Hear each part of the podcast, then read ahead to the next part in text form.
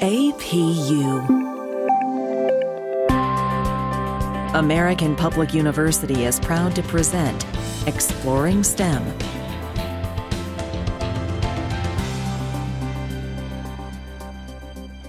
Hello, my name is Dr. Bjorn Mercer, and today we're talking to Dr. Candace Boyd Wyatt, full time professor at American Public University. Our conversation today is about moving from STEM to STEAM, putting the A in STEAM. And I'm excited to talk to Candace today because she will soon be one of the co presenters for Exploring STEM podcast. And welcome, Candace. Thank you so much. It's great to be talking to you today. Excellent. Uh, so, the first thing, since we're going to be hearing a lot more from you, which is absolutely excellent, uh, can you tell us a little bit about yourself and your background? Sure. So, in terms of American Public University, I have been a full time professor since 2015, and I was an adjunct or part time professor since 2012.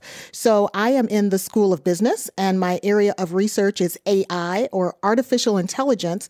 And I use artificial intelligence when it comes to transportation and logistics, when it comes to education, and when it also comes to STEM. That's excellent. You know, one of the things I always think about, especially with AI, is how it will impact transportation and logistics.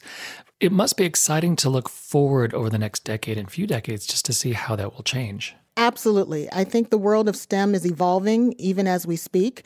I read a statistic that said 30% of the new jobs related to STEM in 2030 haven't even been invented yet. So that means we're at this crossroads where there are so many new positions that are needed or will be needed that involve science, technology, engineering, and math. And that's excellent. And so I do have one off the cuff question for you. Elon Musk, genius or guy with a brilliant idea? Uh, I think a little bit of both. I think any entrepreneur at the time when they come up with the great idea, he or she is sometimes viewed as a naysayer. uh, how could you possibly think that would work?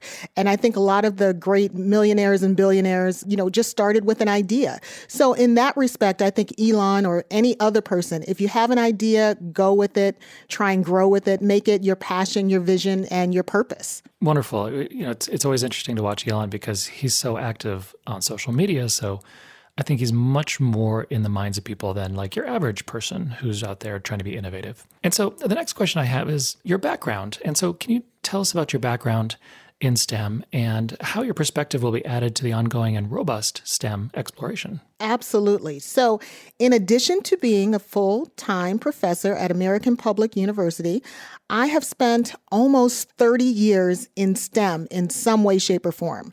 So, my undergraduate degree is in meteorology, and many people used to think that that is the study of meteors, but it's not, it's the study of the atmosphere. And then I have two graduate degrees, one in water resources and one in meteorology as well.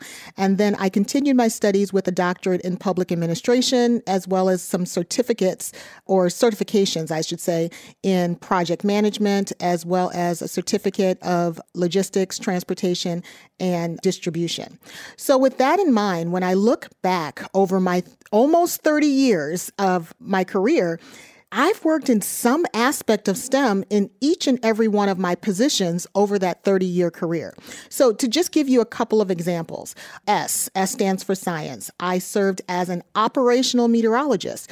And so, that's someone who literally creates the forecast or tells you what the weather is going to be up to 14 days in the future. So, I used models and I used real time data to predict blizzards and heat waves and tornadoes and hurricanes. And so the T is technology. So I also served as a hydrologist, which is someone who deals with water.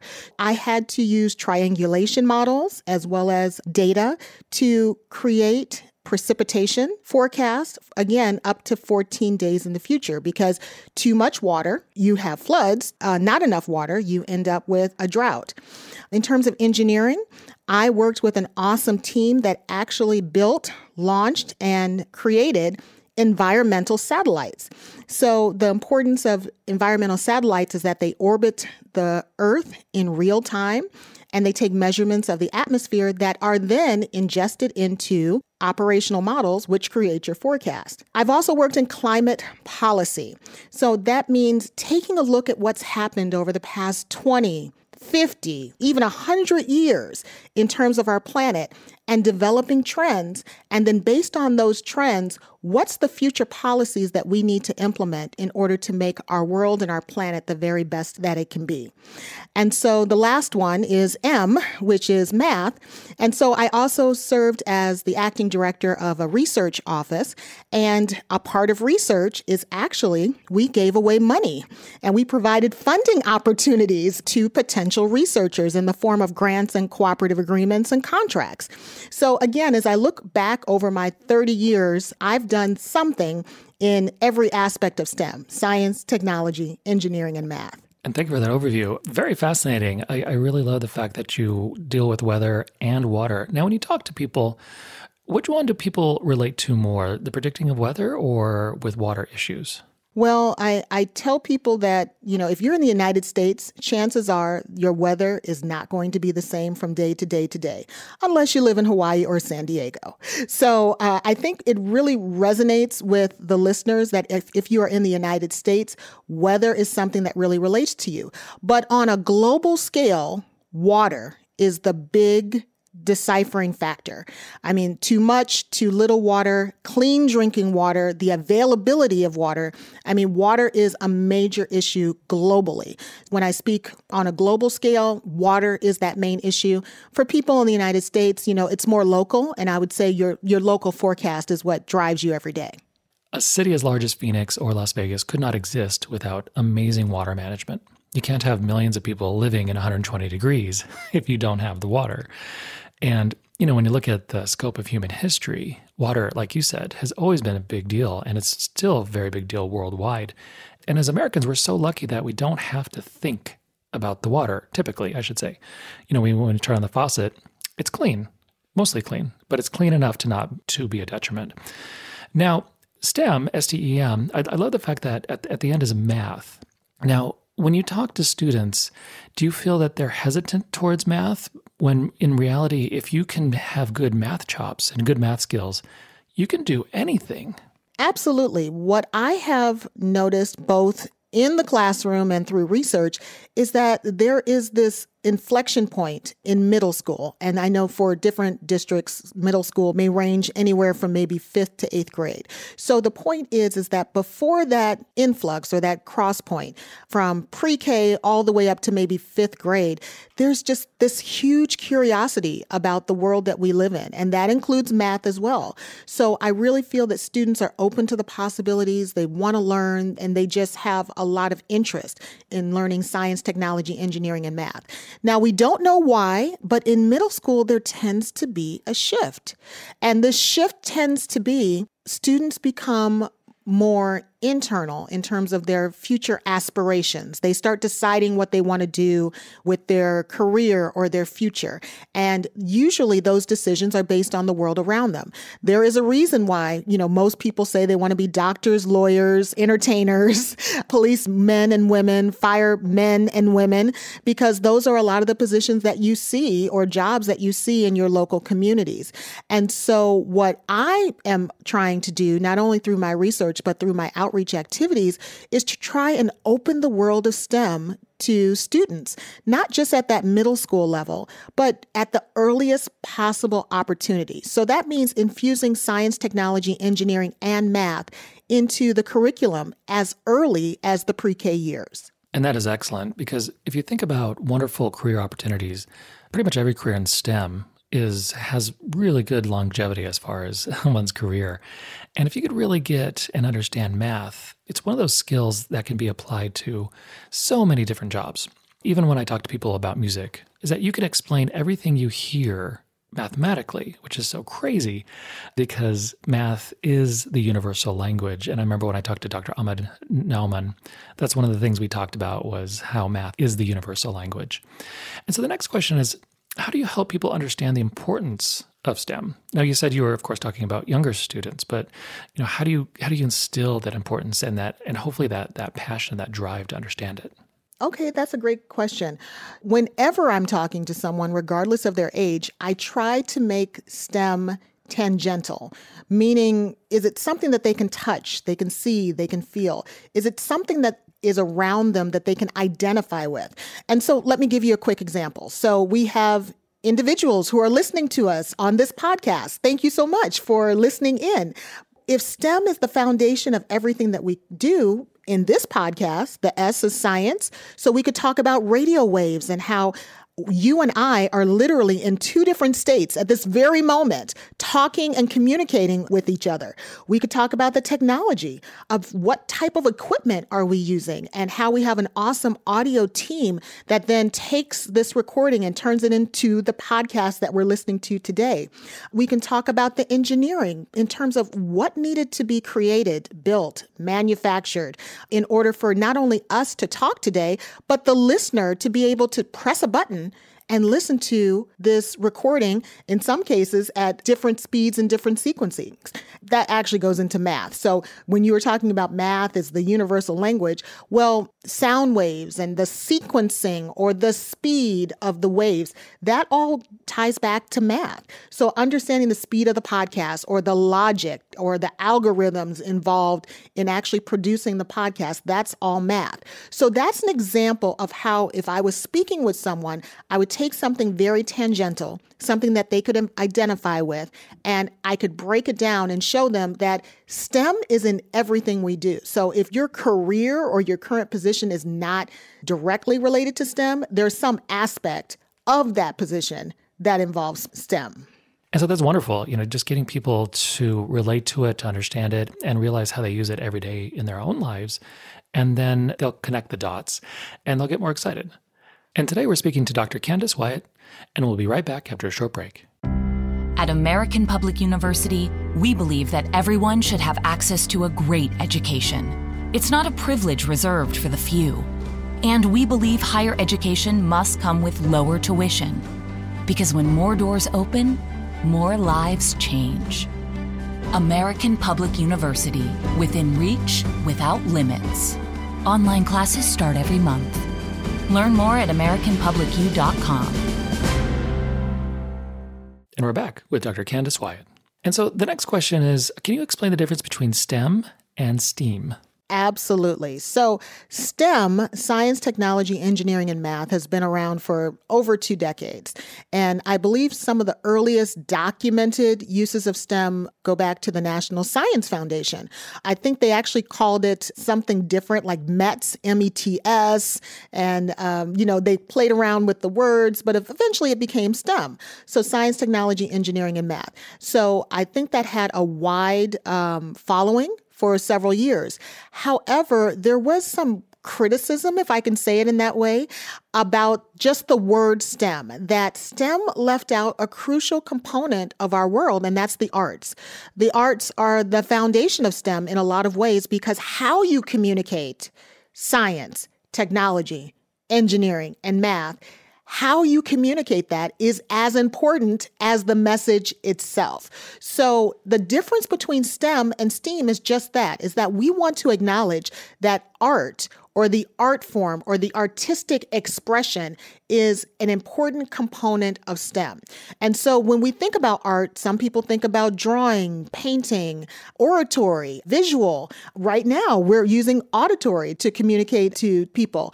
Those are all aspects of the arts that we need for STEM because we need to be able to communicate. And especially when it comes to these big ideas that we have, how do you make the unseen seen and realistic and attainable and understandable. Well, it's the art form of taking the science, technology, engineering, and math and changing it or evolving it so people are able to understand it in an easy manner.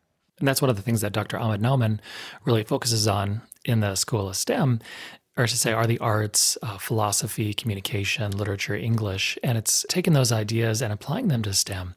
And I always like to advocate for communication because, just like you said, if you have a great idea, that's great, but if you don't know how to communicate it,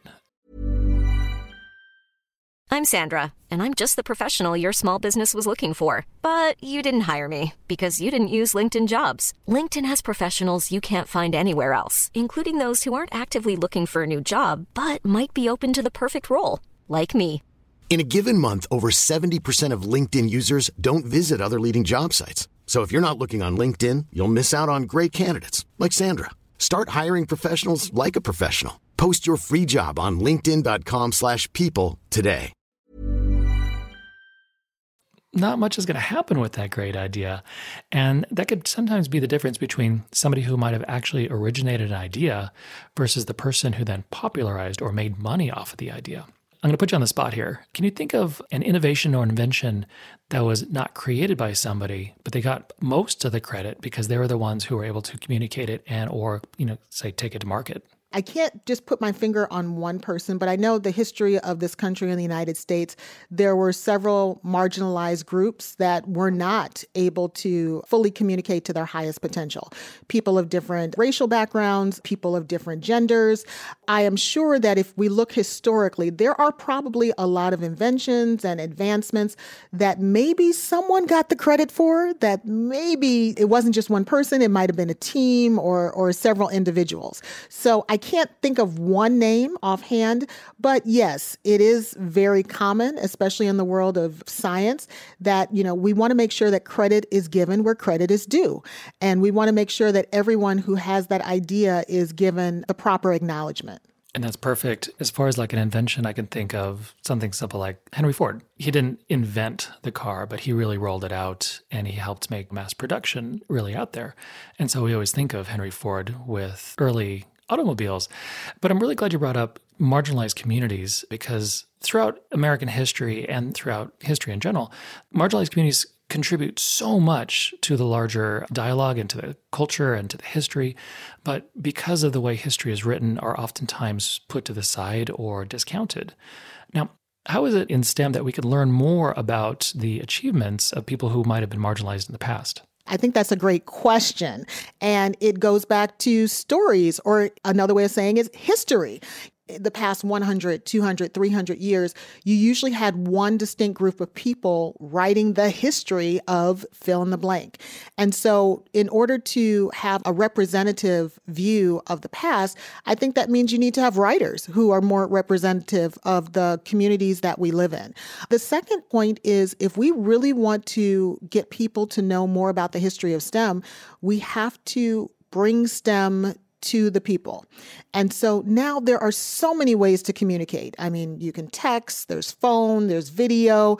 So we should try and find ways that are low cost or no cost, that are easily accessible, so that we can literally bring STEM into the classroom as well as into the home.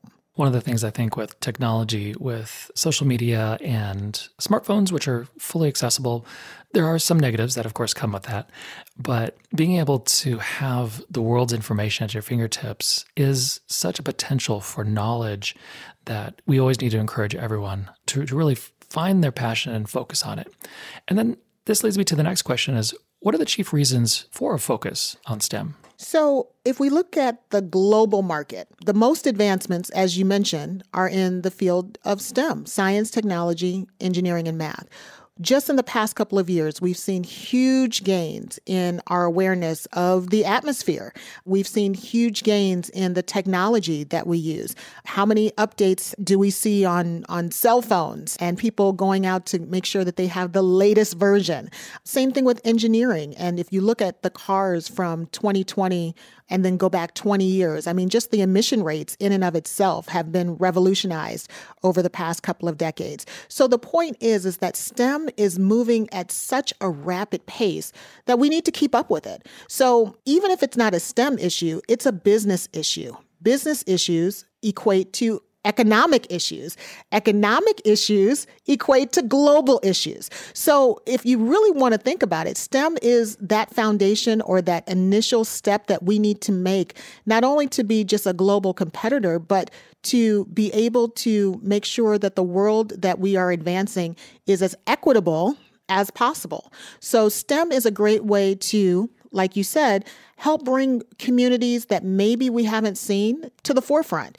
Communities of low socioeconomic status, communities of persons of color, communities where you have both men and women working on different projects and activities. So STEM can open a whole new world, not just for the unknown and the future, but also for our current communities and what they can do to be sustainable and to be impactful and to be contributors to our future.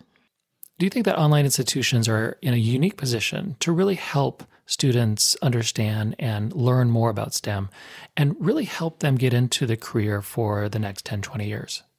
So I am unequivocally biased on this question because I work at a university that is 100% online. So my answer, my short answer is yes. But but let's delve into this a little bit more. Again, education is that great equalizer. Education is the passport to the future. You know, those who who prepare for today will be given all those advantages of the future. So that's why so many of us are trying to better ourselves and try to further our interests by obtaining degrees. So if you break that down in terms of how can we help those in low socioeconomic status communities, underserved communities, you can take online teaching and take it to places where people might not have had that opportunity. Education, one, is not exactly cheap, and for many, it's not something that they can afford. So, class by class, credit by credit, if you compare the brick and mortar institutions to the online institutions, historically, the online institutions have been cheaper. And so now with the pandemic, we've seen a great influx of more and more brick and mortar institutions transferring their skill set to the online environment. In some cases, they had to go 100% online because of the pandemic. I think some colleges and universities are still having some type of hybrid experience.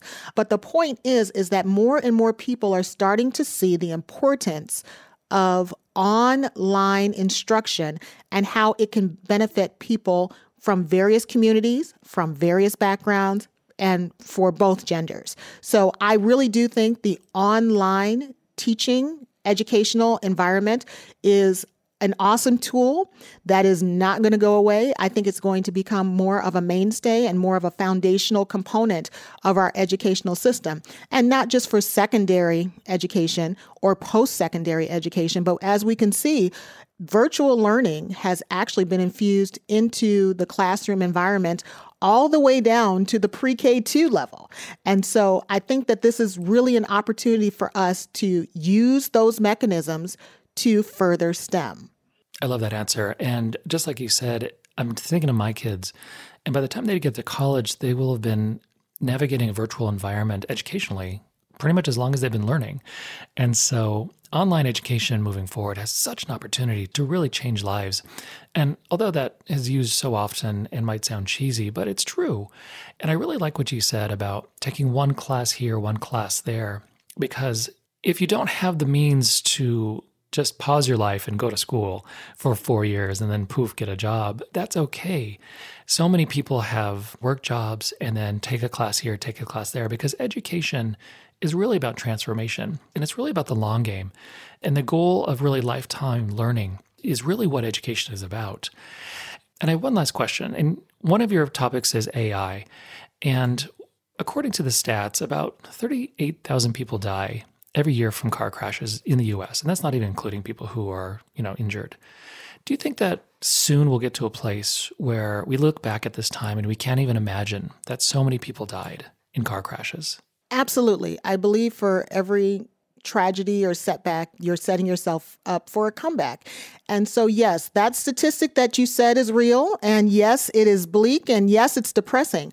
And also, I feel that's one of the many statistics that drives the industry, pun intended, in terms of research to try and make sure that we have those tools of the trade to help us have safe vehicles, to have us have safe roads, to have us have just safe intermodal transportation systems from planes to trains to automobiles. So, going back to how do we handle the statistic and how do we change the numbers? STEM. We really need to know the science of driving and why people get into accidents. I don't remember the source, but I believe that most accidents happen within 10 minutes of the home. So that in itself is something that could be researched. Traffic patterns, time of day when accidents happen, the condition of the driver or drivers. And in terms of fatalities, is the person in the driver's seat, passenger seat, back seat? You know, what time of day? These are all statistics or, or data that we could capture that could help us hopefully address the 38,000 that you mentioned. So I am an optimist. I think the glass is always half full, if not overflowing. And I truly feel that with STEM, we can make advancements in so many areas, and especially in the automobile area in terms of autonomous vehicles, in terms of safe driving habits, in terms of making safe vehicles and making safe roads. And that's wonderful. I, I really hope that by the time our kids are say our age, that they look back at the bleak days of automobiles when people died in car crashes. And because autonomous vehicles, hopefully in the next few decades, really just drive us where we need to go. And for the most part, don't get in accidents, except true accidents. That would be an absolutely wonderful thing. And so, for my last question is for those who are listening and, and say are professionals and have jobs and are in, are in the STEM field, what are different ways in which they can volunteer to get out into their community and, and really help their community and or different marginalized groups that could really help and, and, and use information about STEM? So, sure. I think the first thing, and of course I'm biased on this, is I think we need to have the same nomenclature or the same verbiage. I really think that there's a move from STEM to STEAM. And so, the first thing I'd want to do is encourage everyone to be a STEAMer, you know, or a person who's passionate about STEAM. Um, secondly, I think it's really important to understand that education is the key to STEAM, that we need to educate all levels about the different aspects of STEAM, the different careers of STEAM, the future of STEAM as well. And then what are the inroads? I think a big issue, and you kind of mentioned this or touched on it, is that some people just don't know about STEAM. So, how do we open the door, enhance the communication, make STEAM careers more accessible, not just to those who are in the pipeline to obtain these positions, as you said, in the next 10 or 15 years, but there's people right now that are at a crossroads and maybe they're thinking about another career. Maybe they're thinking about, eh, maybe STEAM is for me. Or how do I take my current skill set, my current passion, and turn that into a purpose that's related to STEAM? So I think the openness, the transparency, having people in STEAM careers actually talk about what they're doing, even if it's just a podcast like this or, you know, a quick video that you can send to a local school. So in five minutes or less, someone can understand what a fill in the blank is. I think those are just little techniques that we can do to open the doors, increase awareness, and help more people become both comfortable, interested, and passionate about STEAM. And that is great. Really advocating for STEAM. I will update it.